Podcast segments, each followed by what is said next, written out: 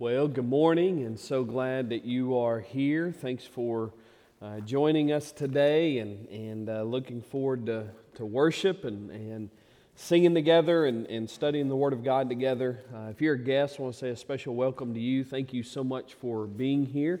Um, we would love to connect with you. If you are a guest, there's one of a couple ways that we can do that. There should be a card in the pew back in front of you. If you would fill that out, and at the end of service, you can just leave that in the pew where you're at, or at the end of service when we go to leave, you can leave that in the offering plate. Um, whatever, whichever way is great. Um, or you can go to our website if you've joined us online uh, or in person. You can go to sbcr.org and there's a button that says I'm new.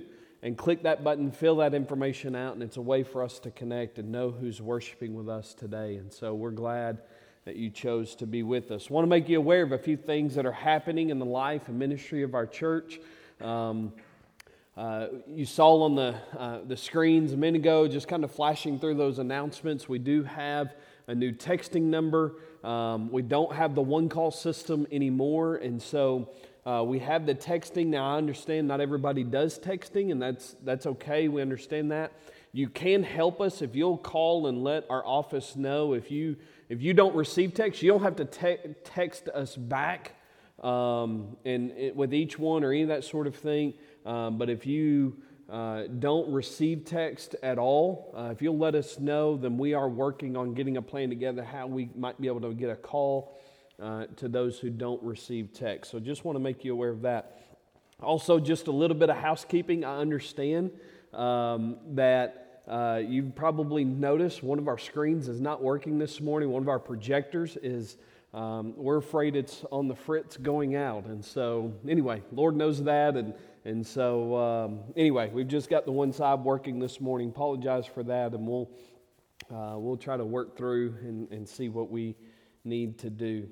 Uh, a couple things just want to make you aware of. First of all, men, we are uh, kicking off our men's Bible study tonight at 6 o'clock, calling it Man Up. We will meet in a fellowship hall. We'll have a time of worship, time of teaching, uh, just spending some time together. So it's for um, any and all men that want to come, be a part of that. So invite your friends. You don't have to be a member to come. Uh, we will launch that tonight. Um, and, and just really looking forward to that. So make plans to be here, be a part of that. Um, if you can't, uh, for whatever reason you can't be here tonight, we will not be meeting next week. Uh, but the following week we'll kick back off again, and, and uh, we'll have about six weeks there where we'll meet together. Um, if you can't make tonight, don't don't forego coming to any of them. Uh, man, come come when you can. Be a part of those on the nights that you can. So uh, those will be on Sunday night. So I hope you'll make plan to be with us. There's some other things going on. Um, uh, Jonathan's uh, hosting a group here. Anybody wants to come watch the Super Bowl next uh, Sunday night here at the church, uh, and then also next Sunday there's a Young at Heart lunch immediately following uh, service. There's a note about that in the bulletin. So if you'll if you'll uh, see that and you got any questions or anything, you can uh, speak with those leading on that community, Miss Donna uh, or Miss Steve or Miss Sharon. Uh, they can help answer any questions or give you any information uh, that you may need with that. All right. Um, well, as we get ready to transition to focusing on the Lord and our time of worship, we just finished our uh, three weeks of a healthy church. And as the, the final part of that last week, we had a time where we uh, spent time in prayer and just focused on seeking the Lord together, praying together. Uh, it, that, that part of the service and that time of praying together is always a highlight for me, especially um, those of you that were here. I believe the Lord really met with us in a unique way. And I believe that's because we gave ourselves to prayer as a church family. And so, with that, we are jumping back into John 3 and, and walking through the book of John. Uh, but I wanted us just to take an intentional time this morning before we jump right into to singing and studying the Word of God, of just trying to pause and focus our heart and our mind on the Lord and spend some time praying, seeking the Lord together. And so, I want to do that. Um, here's what I'm going to ask you to do. Uh, I, I, was, as I was thinking about this in Psalm 28, uh, verse 6 and 7 says, Blessed be the Lord, because he has heard the voice of my supplication. The Lord is my strength and my shield. My heart trusted in him, and I am helped. Therefore, my heart greatly rejoices, and with my song I will praise him. The Lord is their strength, and he is the saving refuge of his anointed. Save your people and bless your inheritance. Shepherd them also, and bear them up forever. Um, Wednesday night, we had a strong time of prayer in here. I want to encourage you to make, if you're not serving in an area on Wednesday night, uh, come, come pray. Um, I think it is, will be, and needs to be the lifeblood of our church. Um, that time of praying together. God met with us. We had a small group here Wednesday night, but God met with us. Um, I believe He wants to do some things today. And so um, I, we talked about last week, there's a difference in the omnipresence of God. God is just present everywhere all at one time, and the manifest presence of God. And I don't know about you, but I don't want to just have church today. I want to meet with the Lord. Um, and I, I want to desperately see God at work and move in, in the life of our church. And so uh, we're going to have a time, just pause for a few moments and, and seek the Lord together. And so um, here's what I'm going to ask you to do. If you'll just bow your head and close your eyes, and I'm going to invite you if you want to come and uh, kneel at the altar, spend a few minutes here at the altar and, and praying. Matt's just going to uh, play softly for us. And let's just seek the Lord together. Ask God to meet with us, beg Him uh, to meet with us. So if you want to come and pray, you come. Uh, if you want to kneel right where you're at, you do that. Uh, let's just take a few moments here and seek the Lord together.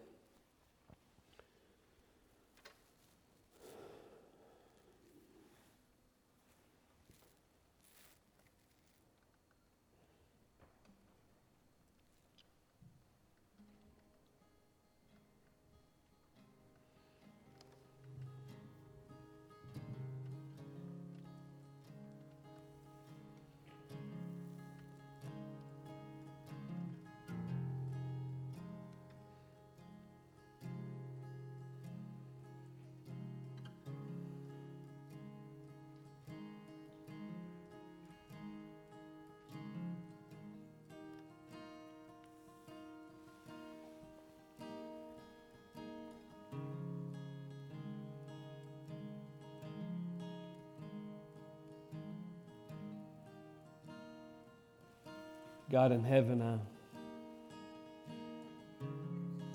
I thank you for your love and your kindness. I thank you for your grace and your mercy.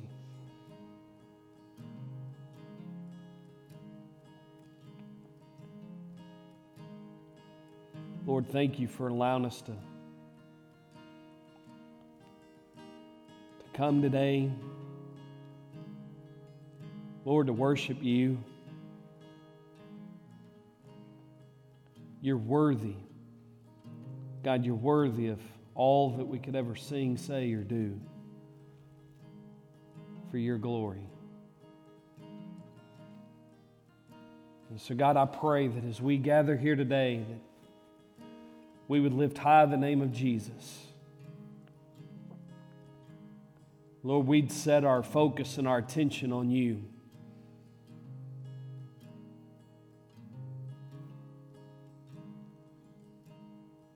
God, I pray that you, Holy Spirit, would manifest yourself among us.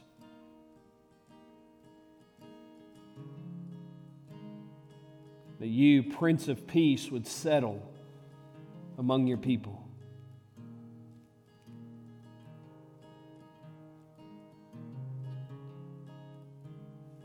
God, I pray you'd forgive us of all sin and unrighteousness and of judgment.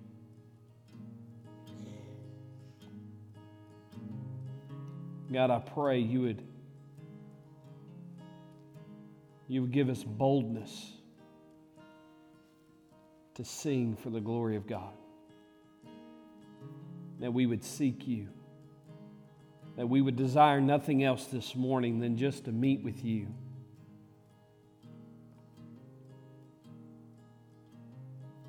God, I pray and beg you that when we leave here today, we'll know that we've met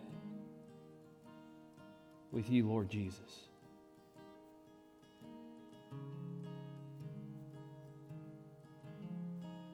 Lord, you're worthy.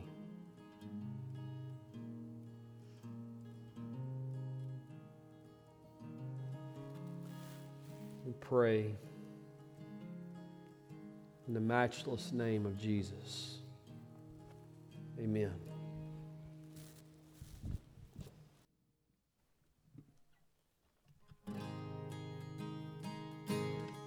Would you stand with us as we sing, Lord, I lift your name on high?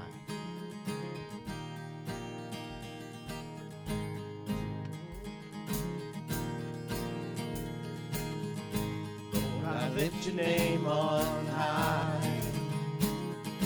Lord, I love to sing your praises.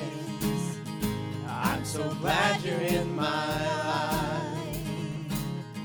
I'm so glad you came to save us. You came from heaven to earth to show the way from the earth to the cross. My debt to pay from the cross to the grave, from the grave to the sky. Lord, I lift your name on high. Lord, I lift your name on high. Lord, I love to sing your praises. Glad you're in my life. I'm so glad you came to save us. You came from heaven to earth to show the way from the earth to the cross. My debt to pay from the cross to the grave, from the grave to the sky. Lord, I lift your name on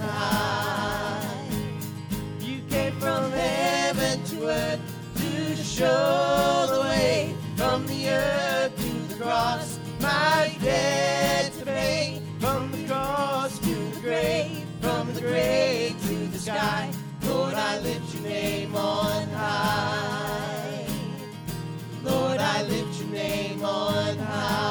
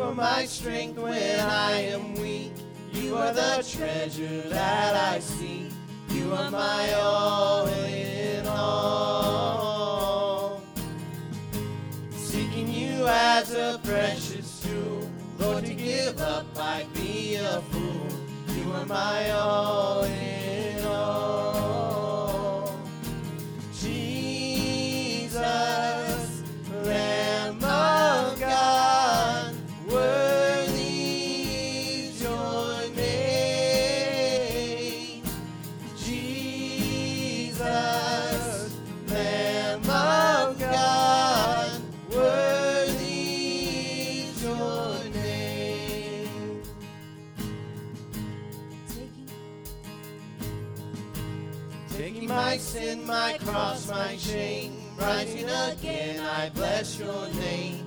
You are my all in all. When I fall down, you pick me up. When I am dry, you fill my cup. You are my all in all.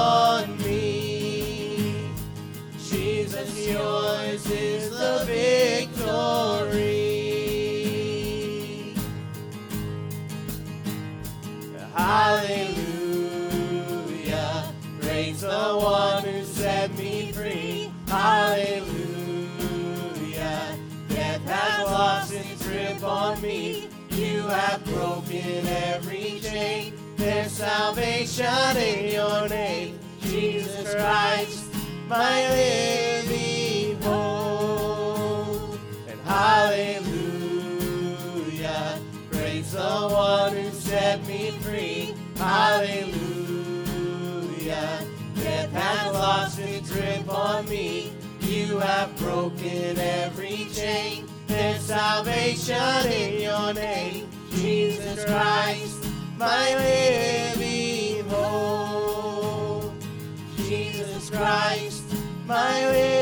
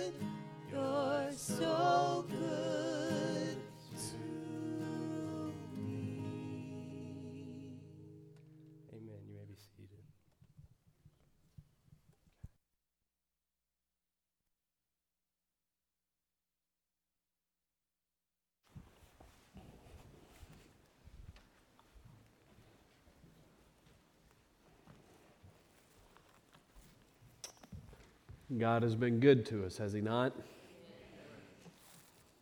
He's been far better to us than we've been to ourselves.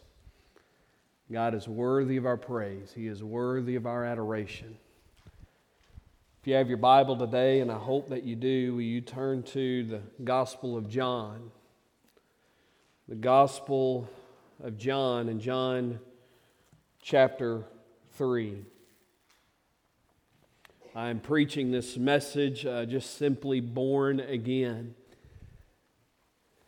Before I get into the message, uh, just preparing and getting ready for this and understanding that, that certainly I, you know, I, I've been praying that God will, God will do the miraculous this morning, that God may save somebody this morning that's been, that's been waiting or contemplating salvation. And, and I don't know if that's you this morning, but also, I recognize that many of us have been in church for a long time, and many of us have, have, have gone through the motions and all those sorts of things, and, and undoubtedly several of us have been saved. We've experienced this new birth. But why, why walk through this gospel? Why? I believe a message like today is as important as it's ever been, not only for those who have not trusted Christ for salvation, but also for the church to understand the need for the miraculous in our day, the need for salvation in our day. And not just out there, unfortunately, there's a lot of need for salvation in the church today. Why would I say that? Let me give you just two very simple statistics of some recent Pew research. The first one is this 45% of Christians surveyed said that you do not have to believe in God to go to heaven.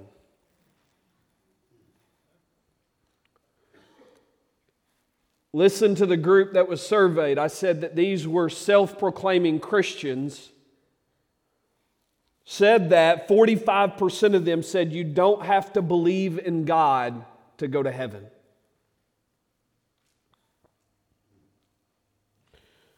Fifty-three percent of self-professing Christians said that many religions can get you into heaven. They didn't even say that just Christianity, but they said many religions. 53% of self professed Christians. And you think about some, uh, some, some spiritual heroes that have uh, gone on to, to, to be with Jesus, like Adrian Rogers and Billy Graham. Men like those said that over half of those in Southern Baptist churches were lost without Christ. And, one said that, that probably 90% of those that were on church uh, uh, rolls as members in Southern Baptist churches were lost without Christ. And I don't know what those statistics are, and, and certainly never will. And, and uh, the Lord is the one that knows those things. But, friends, I'm telling you that we want to look at Washington and we want to look at our schools and we want to look at a lot of things and blame a lot of areas. But, dear friends, I told you last week, we got a lot of folks that complain about where we went wrong is that there's no longer any prayer in the school, but there, there's no prayer in church anymore. And we look around our community, we look around at, at, at, the political landscape and all these sorts of things, and we want to blame all sorts of things. And, dear friends, 45% of self professing Christians said you don't even have to believe in God to get to heaven.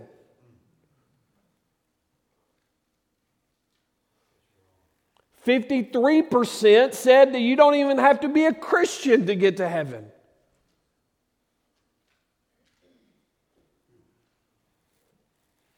And so, friends, we better do all that we can to read and study the Word of God because let me be clear this morning the Word of God is clear on this.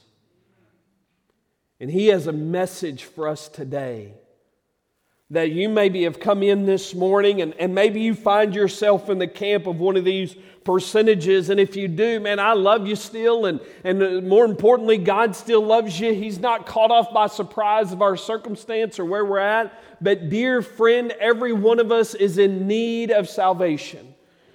And before I preach the message, before I preach it, let me, uh, uh, John chapter 3, beginning in verse 1, if you found your place, will you stand with me in the honor of the reading of the Word of God? And God's word says there was a man of the Pharisees named Nicodemus, a ruler of the Jews. This man came to Jesus by night and said to him, Rabbi, we know that you are a teacher come from God. For no one can do these signs that you do unless God is with him. Jesus answered and said to him, Most assuredly I say to you, unless one is born again, he cannot see the kingdom of God. Nicodemus said to him, How can a man be born when he is old? Can he enter a second time into his mother's womb and be born? Jesus answered, Most assuredly I say to you, unless one is born of water and the Spirit, can, he cannot enter the kingdom of God. That which is born of the flesh is flesh, that which is born of the Spirit is spirit. Do not marvel that I said to you, You must be born again. The wind blows where it wishes, and you hear the sound of it, but you cannot tell where it comes from and where it goes, since it is everyone, so it is everyone who is born of the Spirit. Let's pray. Precious Jesus, we love and adore you. We thank you for your goodness and grace. I pray, God in heaven, you bless the preaching of your word. Hide me behind your cross and fill me with your spirit. God, you are good. And I pray this morning that we would be reminded of your goodness, overwhelmed by your goodness. God, that we, those among us who don't know you, God, that they would repent and believe on you. And I pray for born again believers that we would be God, heavy under conviction about the reality of those around us that need to hear the gospel. And we pray and ask this in Jesus' name. Amen. You may be seated. Thank you. Well, I've already given it to you, but the main idea of the sermon is this is every person must be born again. Every person must be born again. The question then this morning is Have you been born again? Have you experienced the rebirth? Have you experienced regeneration? Have you experienced the saving relationship that only Jesus can provide? It's mandatory. We're going to look at that in just a moment. There's three truths I want us to walk through this morning as we look at the text of verses 1 through 8. At the end of chapter 2, you'll recall there was an interesting phrase uh, that, that John gives us about Jesus at the end of chapter 2, verse 25. And near the end of that uh, uh, verse, it says, For he knew what was in man. And what's he saying? Jesus knows what's in you and I. He knows us at the depth of who we are. He knows all men. So it's interesting that John ends with that comment at the end of chapter 2, and then we get to our text in chapter 3. And, and here's the first one. Number one, to be born again is for everyone. Verses 1 and 2 to be born again is for everyone. So look at verse 3. So he ends at the end of chapter 2 for he knew what was in man. Verse 3 there was a man. See, John was setting the stage. He knew the interaction that was coming. He is, knows the detail of this, and under the inspiration of the Holy Spirit, he ends chapter 2. He says he knows what's in the heart of man. And this is where we struggle to realize the real true depth of our depravity, of our lostness. That we somehow have convinced ourselves, we've listened to society tell us that inherently, at the core of who we are, we really are good people. We really are solid. We really are, uh, will make good decisions, but if we make bad decisions, it's somehow a, a, a symptom, a fruit of bad uh, uh, childhood or a bad environment or uh, unfortunate circumstances. But, dear friend, that is contrary to what the Word of God says. The Word of God says in Jeremiah 17 9 that the heart of man is desperately wicked and deceitful above all else. Who can know it? The Bible says all men have uh, uh, sinned and come short of the glory of God. Romans 3.23, Romans 3.10, as it is written, there are none righteous, no, not one. See, church, we've got to get back to being Bible convicted that at the core of every individual is a lostness that cannot be overcome by any good works. That you and I really are lost and destitute and without hope. And see, here's the reality no person will ever experience salvation until you become convinced of that reality. John in chapter 2 says Jesus knows the heart of man. Because Jesus knows the heart of man, he knew he had to come. See, because if you and I really were good at our core and you and I really could pull up our bootstraps and just become a better person and do a little better and make better choices and earn our way into heaven, then Jesus absolutely would not have had to come. And why would God the Father send his son to die a wicked death as an innocent man for to provide a salvation that was not necessary? It's nonsensical. It does not make any sense. And so the, we've got to see this morning that he knew what was in man. And in chapter 3, verse 1, there was a man that came. There was a man that came. Notice chapter 3, verse 1. There was a man of the Pharisees named Nicodemus. Notice the description that we have a ruler of the Jews.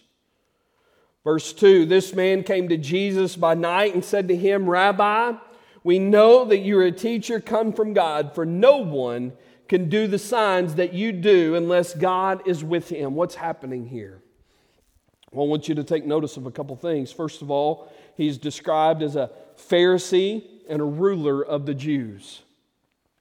Well, this was the, if there was anybody in the day of Jesus' time that would not have needed salvation, it would have been a man like Nicodemus. See, Nicodemus was born in the right family, he had the right heritage. He had the right upbringing. He likely would have been taught the, the, the, the law, the religious law from the earliest of ages, and held to the strictest of standards. And as he grew up, he became an expert in the law. He didn't just have a, a, a few pieces of candy from Sunday school about memorizing the uh, parts of the Bible, but he had all the patches and he had all the, I mean, he had all the awards, all the things. He would have been an expert in knowing the law. And not only would he have been an expert in knowing the law, but he became really good at teaching and leading others. See, if there was a man that did not need salvation the day of Jesus, it would have been a man like Nicodemus.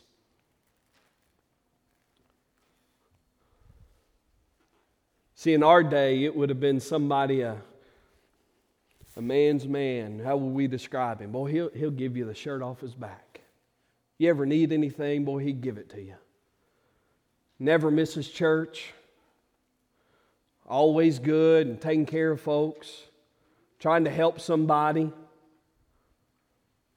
And all of those things are good qualities. We say, boy, he's never said a cross word about anybody, never seen him get upset. He doesn't cuss, he doesn't drink.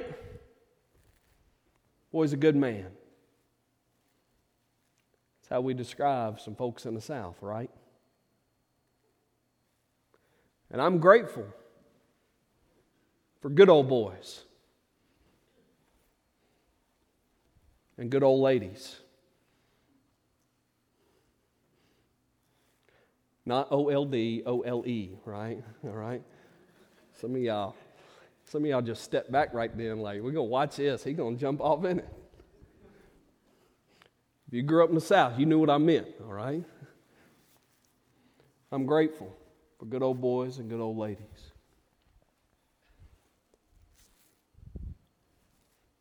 Dear friends, good old boys and good old ladies don't get into heaven because they're good old boys and good old ladies.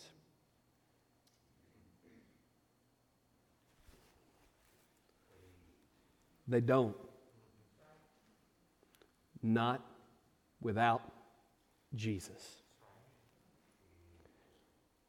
Nicodemus, he came in the cover of night. Look at what else he had about it. Look at verse 2. This man came to Jesus at, uh, by night. Now, I don't, I don't know what all that means. I, I don't know if he was embarrassed. I don't know if, if he was searching and seeking. I, I, I don't know what all that means. It just tells us he came by night. But notice this he also had recognized the power and authority of Jesus. Look at what he says Rabbi. You say, well, what, what, does that mean? Listen, if Nicodemus was a leader among the Jews, he understood the authority and power of God. And for a, anybody to call somebody rabbi was to submit to their authority and their teaching. So, what has taken place? He says, Rabbi.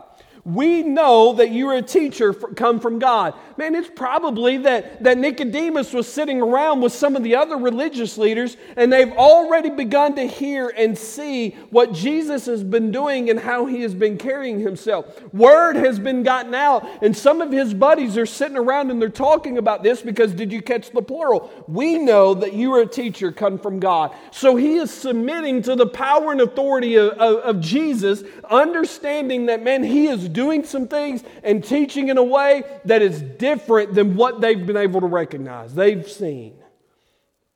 For no one can do these signs that you do unless God is with him.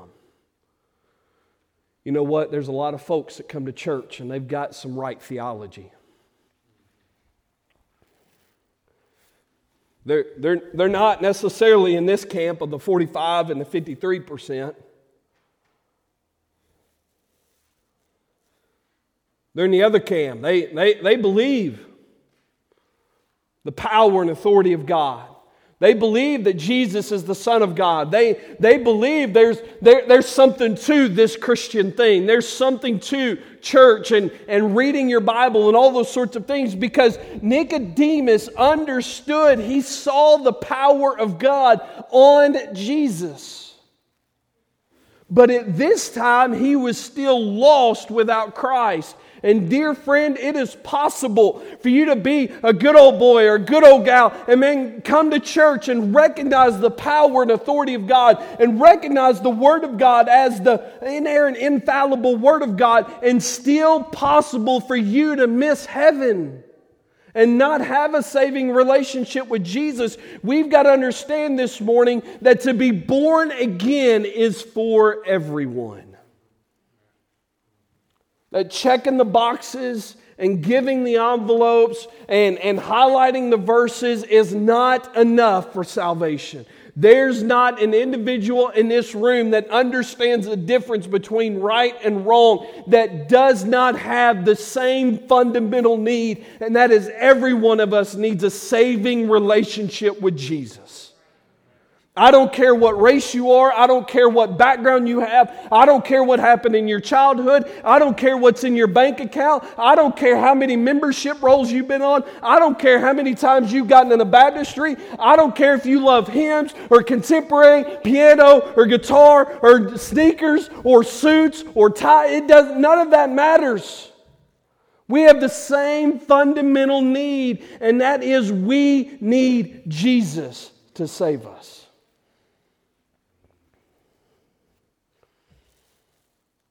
To be born again is for everyone. 1 Timothy 4 9 and 10. This is a faithful saying and worthy of all acceptance. For to this end we both labor and suffer reproach because we trust in the living God, who is the Savior of all men. Say all, especially of those who believe. Jesus did not die for some Jesus did not die for most. Jesus did not die for just many. Jesus died for all. And He is the hope of all. And He is the only hope. 2 Peter 3 9, God is not slack concerning his promises. Some men count slackness, but he is long suffering toward us. Look at this, not willing that any should perish, but that all should come to repentance. Every person in this room is in the same need. And that if you've not yet experienced it, every one of us needs to be born again. And so, number one, to be born again is for everyone. Number two, to be born again is mandatory.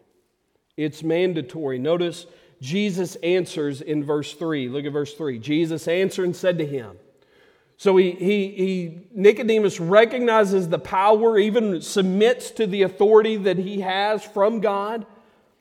But he says, What do I, how, how's one get to heaven? What, what, must do, what must he do? He said, Most assuredly, I say to you, unless one is born again, look at this, he cannot see the kingdom of God. Mark or underline born again, and then mark or underline cannot. It's unequivocal.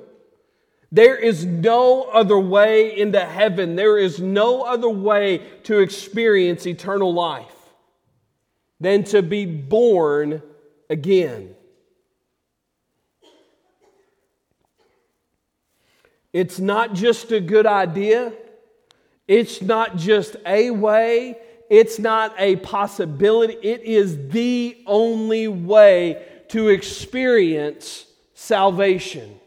The only way for you to have eternal life, the only way for you to have a relationship with Jesus is to be born again. It is absolutely mandatory. John 3:36 he goes on to say this, he who believes in the son of God has everlasting life present tense. The day you got saved, the day you surrendered your heart and life to Jesus, the day you were born again is the day that you gained everlasting life. He says present tense has everlasting life. And he who does not believe the Son shall not see life, but the wrath of God, look at this, abides, present tense, on him. Right now for any person in this room that has not surrendered their heart and life to Jesus. The wrath of God is upon you. Now, it's the goodness of God that prevents the full wrath of God from being poured out on you. John 3, uh, I believe 19 or 20 says that, that you, those who believe not, are condemned already. You're under the condemnation of God. Uh, Edwards preached a, a sermon at uh, uh, Sinners in the Hands of an Angry God. And he talked about that those lost without Christ, as if they're standing in the gulf and they're suspended among the, the reality of hell and they're on a slippery rock. It's as if life is hanging in the balance and you're holding on by a thread, and it's only the mercy of God that is holding you, connecting you, because you are under the condemnation of God. You are under the wrath of God right now if you've not surrendered your heart and life to Jesus. And listen, friend, I know it's hard preaching this morning. It's hard. And I, I, may be communicating in some way that I'm angry. I'm not angry. I'm just really passionate because I know not a single one of us are guaranteed to make it out of this room, make it home, make it to next week, make it to whenever. And heaven and hell really do hang in the balance.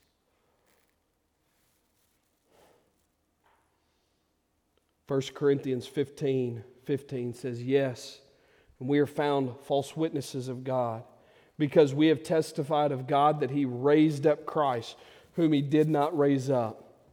If in fact the dead do not rise. In the context of 1 Corinthians 15, it's the authority of the resurrection, but it's the it's the, the, the proof and the infallibility of the resurrection, but it's also pointing us that we must be born again. We must be saved. We use that word saved a lot.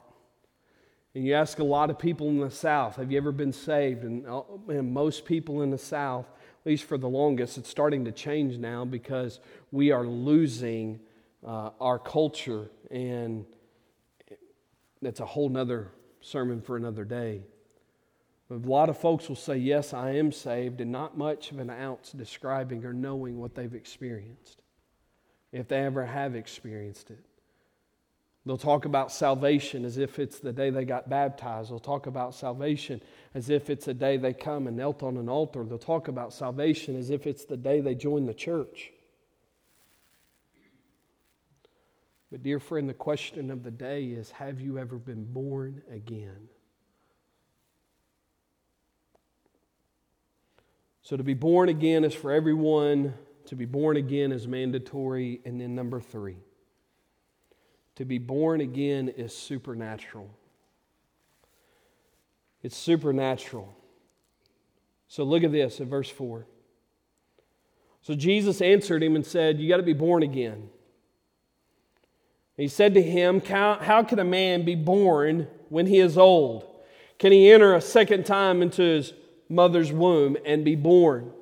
Now, listen, it's easy for us to kind of laugh at this and poke at Nicodemus a little bit. Uh, but, but this was a this uh, expert in the law, man. All his life he had learned and taught that here are the laws. You follow those, and because of where I was born, because how I've lived my life, there's coming a day in time when the kingdom of God is going to come, and I'm going to get in. And Jesus, in, in one short answer, has just turned everything he had been taught, everything he had been believed his whole life, and turned it upside down. And he tells him, You must be born again. And so uh, Nicodemus going, How in the world is that possible? How can I, as a grown man, already born, go back into my mother's womb and be born a second time? And that can't be done. Jesus answers in verse 5 Most assuredly, I say to you, Unless one is born of water and the Spirit, he cannot enter the kingdom of God. That which is uh, born of the flesh is flesh, that which is born of the Spirit is spirit. So let me hit pause here for a moment. When he's referencing the water, I believe he's referencing physical birth. Here's what he's talking about. He's not referencing baptism. He's not teaching or preaching baptismal regeneration or salvation by baptism. Uh, there's too much uh, scripture that does away with that idea. Jesus is not contradicting that.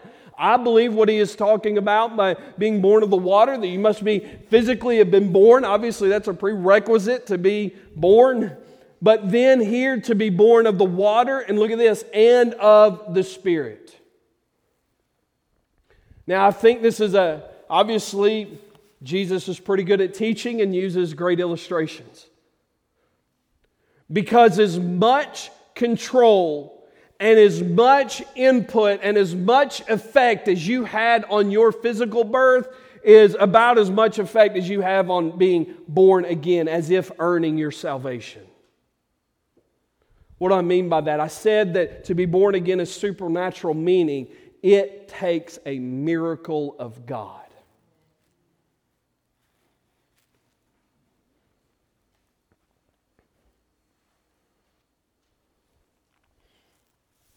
Man, aren't you, weren't you?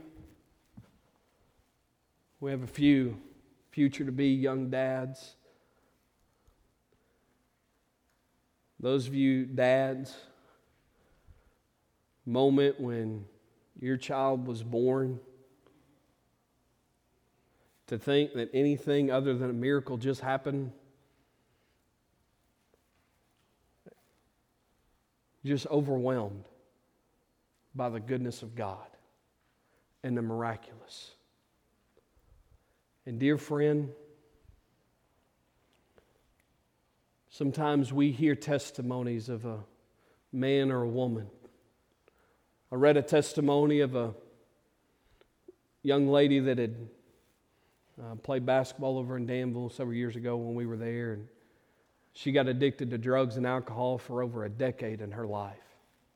And not too long ago, God radically saved her and set her free. Thank you, Jesus.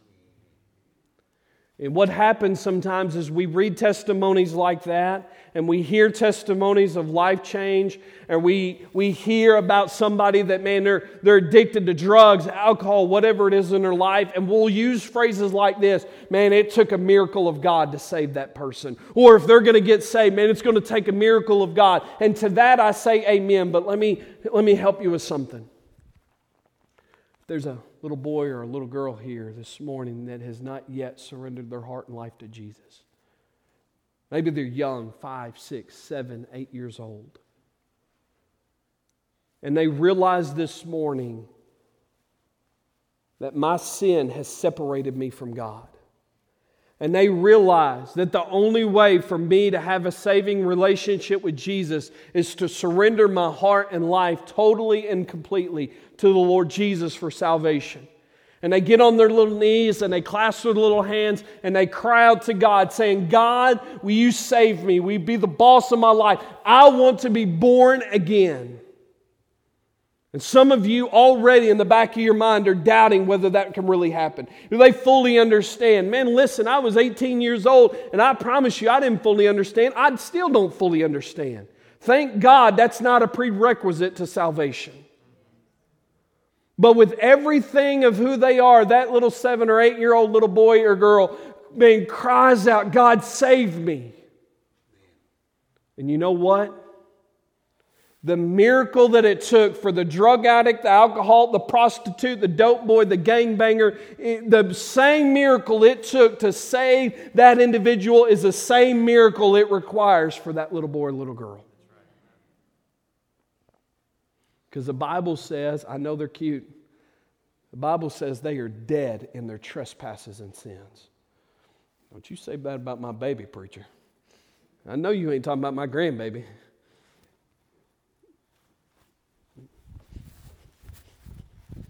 I am talking about your grandbaby. They're dead in their trespasses and sins. And it took every ounce of sacrifice that Jesus gave on the cross that they may have salvation, that it took for the worst of the worst.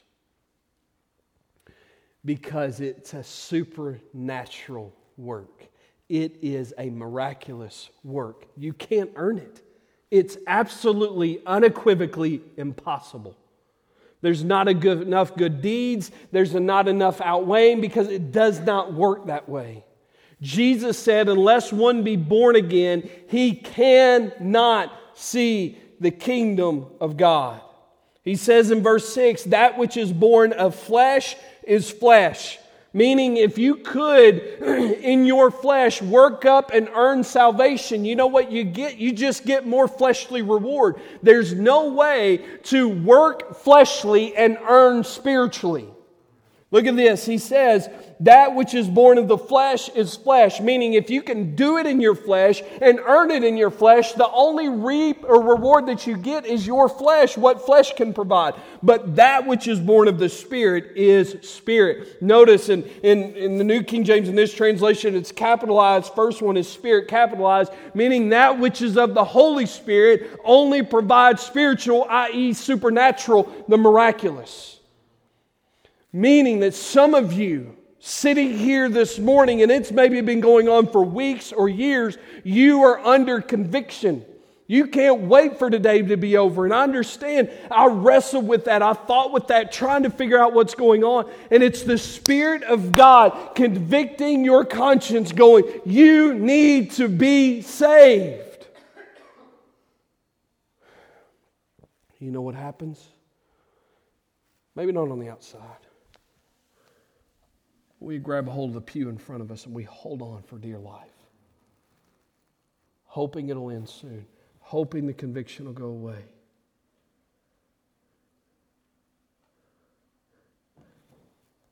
Think about Miss Ranella came recently. And that was her testimony. She didn't say she was holding on to the pew, but she said just wrestling with it. And let me tell you what the enemy will do. Mr. Nella said to me just a few weeks ago in my office when she came, she called the office, said, Preacher, I need to meet. And she came and she sat down. In my, my synopsis of her words, she said, I'm under conviction and I'm tired. She said, But what are people going to think of an 82 year old woman who's been in church her whole life? That ought to know better. But let me tell you something. Friend, it's not about what you know or what you should know. It's about the Spirit of God drawing you, wooing you to Himself, saying, I want you. And it's an individual going, Here I am. Take me. Save me. I want to be born again. He says, Don't marvel that I said to you, you must be born again. The wind blows where it wishes, and you hear the sound of it, but cannot tell where it comes from and where it goes. So is everyone who is born of the Spirit. You know what? God just does some things, and I'm glad God does things that's far beyond my comprehension. And to think that God would save a redheaded stepchild in Ratcliff, Arkansas at 18 years old when I deserve hell. And would give me the opportunity to preach and travel around the world and see people saved is far beyond everything I could imagine in my life. And let me tell you something. God is no respecter of persons. As God is my witness, if God can do it in my life, He can do it in yours. If you'll surrender to Him. Give everything you have to Him. John 1:13 who were born not of blood nor of the will of the flesh nor of the will of man but of God. Titus 3:5 says not by works of righteousness which we have done but according to his mercy he saved us through the washing of regeneration and renewing of the Holy Spirit. Dear friend, today is the day of salvation.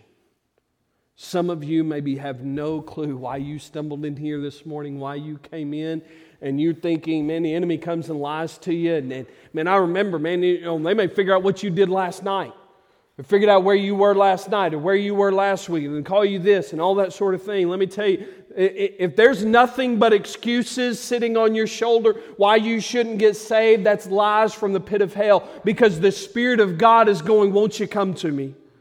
The Spirit of God saying, Here I am. Come, come, come is what the Spirit of God is saying this morning. And there's some this morning you've been wrestling and holding on for too long. Today is the day of salvation. Won't you be saved? Today is the day. So, how? here's what the next few minutes are going to look like. And can I ask you to do this just to hit pause? I know the temptation right now is to put everything up. We're near the end, all that kind of thing. Some of you who are Christians, would, I hope right now in your mind and in your spirit, you're begging God for salvation in our, uh, uh among us this morning. Here's what the next couple minutes are going to look like. In just a minute, I'm going to pray. And I'm going to pray that for every person in this room that doesn't know Jesus, that the conviction is miserable. say, well, that doesn't sound very loving. Man, it's the most loving thing I can pray for you. And then I'm going to pray that God will give you grace to say yes to Him and surrender everything. Confess your sin to Him, ask Him to be boss and master of your life, and give everything young, old, it doesn't matter.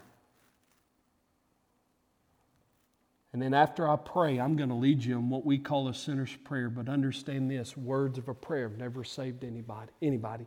The, the Bible says this as God, it said, man looks upon the outward appearance, but God looks upon the heart. If your heart's desire is that you would surrender to Him, that you want to be saved, then you call out to Him and ask Him to save you. The, the leading in the prayer is just helping your heart communicate to God. That's it. There's no magic formula, there's no magic words. It's simply going, God, I believe what the Bible says about you. I need to be saved. Forgive me of my sins. Jesus, be boss of my life. That's it. But I'll help lead you to surrender to Him. Let's pray. Jesus, God, I pray in this moment that if there's anybody here who doesn't know you, God, I pray you would save them. Give them grace right now, I pray, to repent of their sins and place their faith and trust in you. God, I pray that they're heavy under conviction and they experience the Holy Spirit conviction. But then, God, I pray you give them grace to surrender everything of themselves completely to you without reservation, without holding anything back, and say, Yes, Lord, here I am. I give everything to you. And if that's you this morning, you can pray out loud. You can pray in the silence of your heart. But you may pray something like this, or pray in your own words. You may want to pray something like this Say, Dear God, I know that I'm a sinner. Jesus, come into my heart, wash away my sins, be the boss of my life. I give everything to you, totally and freely. Jesus, save me. I pray in Jesus' name. And if you prayed that with every head bowed, every eye closed, if you'd say, Pastor Chris, I prayed that this morning and asked God, I, I'm wanting born again this morning. I just asked Jesus to save me. I'm not ashamed. Look right up here at my eyes. Say, I prayed that. Did you pray that? Amen. Amen. Anybody else say, Pastor Chris, you pray that, man? Amen. Anybody else say, Pastor Chris, I prayed today and asked God to save me, and I meant it with all my heart.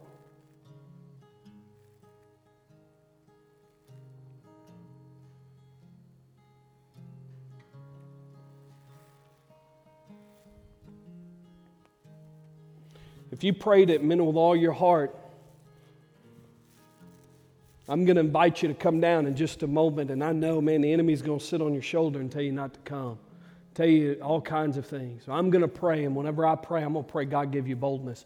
And you come and take my hand. I want to encourage you. It's the single most important decision you'll ever make in your life.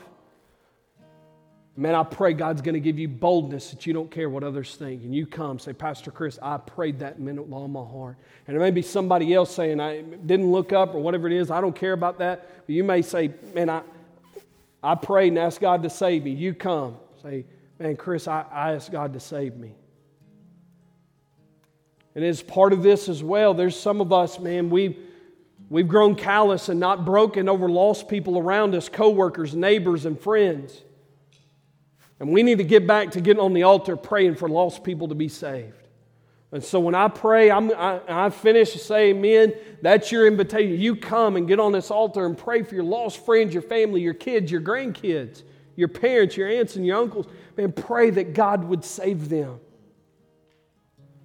And some of us just need to get on our knees and remember the miracle of God in our lives for salvation. When I say amen, you come. Don't wait on anybody else. God in heaven, thank you for your goodness and grace.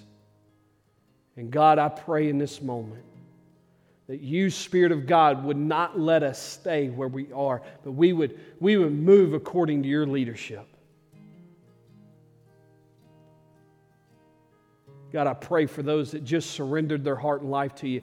God, give them boldness. Bind away the lies of the enemy. Bind away the, the, the fear of their own flesh or what others may think. God, I pray you give them boldness. And God, I pray you would break the believers in the room over lostness. God, I pray this in Jesus' name. Amen. You get up and come right now. And if you prayed that minute ago, you come. Come, say, man, Chris, I prayed and asked God to save me today.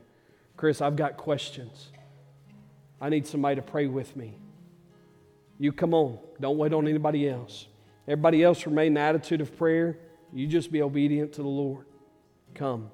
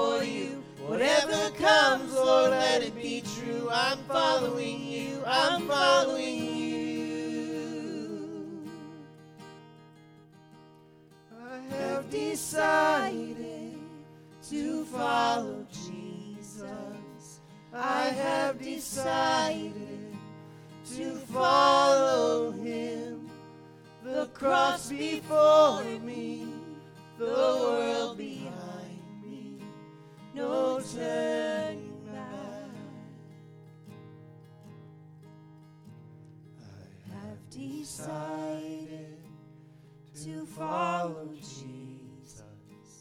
I have decided to follow Jesus. I have decided to follow Jesus. No turning back. No turning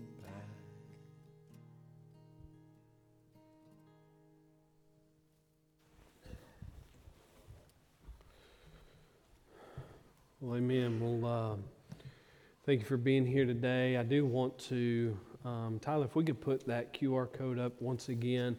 I mentioned earlier talking about this number, it's our texting number. If you scan that QR code, it's going to bring up a text message. It'll already have the word tech there, and you can just hit send. And it'll it'll enroll you, if you will. It'll join you as a part of our Second Baptist group, so you get updates on on different things and what have you.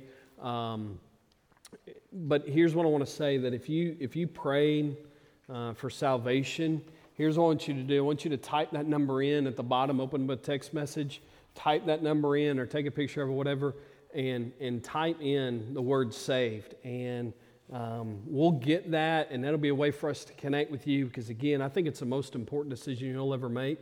And so you can QR, scan the QR code if you want to uh, get into our group or the the announcement part of signing up to receive those text messages um, as announcements and different things. Um, and just, just be aware of that, all right? Um, let me remind you of a couple things. First of all, uh, men, young men, uh, tonight uh, we launch our uh, Man Up Bible study that starts at 6 o'clock. It's on the, uh, we'll be in the fellowship hall, which is a room on the far end of our building, on the other end there. Uh, we're going to have some singing, uh, some time of teaching. It's going to be really good. So I hope you'll make plan to be here uh, tonight, uh, six o'clock. So so join us uh, for that. Also, don't forget our midweek of activities. Look in the bulletin. There's a lot of different things that are coming up. Uh, but I want to challenge you this way. I want to challenge you. Um, first of all, for our Second Baptist family, I want to challenge you to consider giving at least one day every week to prayer, asking God to meet with, uh, to fasting and prayer, asking God's hand upon our church. Uh, you may consider doing it uh, starting uh, after you eat supper on Tuesday night, give a 24 hour period. And what that would do is if you come and join us, and I'm inviting you to join us right here in the sanctuary for our Wednesday night time of prayer, happens at 6 o'clock. My invitation to you is start on Tuesday night and then come and at the end of your fasting and praying, we'll pray together. And uh, uh, that'll conclude that time, and, and you go and, and resume eating after that. Um, if you can't do that, and if you can't fast because of dietary different things, health issues, Lord knows, uh, man, pray with us. Uh, but I, as your pastor, I'm heavy under conviction that calling our church back to prayer, specifically corporate prayer, praying together. All right? So let's stand together. And uh, thank you so much for being here. Uh, as always, there's an opportunity to give as we leave today. Uh, your regular tithes and offerings help support the work and the ministry. Uh, thank you so much for your faithfulness to give. Um, we are grateful for that and, and grateful uh, that you're investing in the kingdom. And so I want to encourage you to be faithful and consistent in that. And uh, you can go online and give that way uh, or you can give in person. All right. So let's uh, let's pray, and we will be dismissed. Thank you for being here, God. You're good and gracious and kind. We thank you for today. I pray, God in heaven, that all that we say and do would bring honor and glory to the name of Jesus. Lord, I pray that uh, God, you would go before us and behind us, help us to be a witness for you, and uh, uh, just uh, thank you for all you do. I pray in Jesus' name, Amen. Lord, I lift name on high. Lord, I love to sing your praises. I'm so glad you're in my life. I'm so glad you came to save us. You came from heaven to to show the way from the earth to the cross. My debt to pay from the cross to the grave, from the grave to the sky. Lord, I lift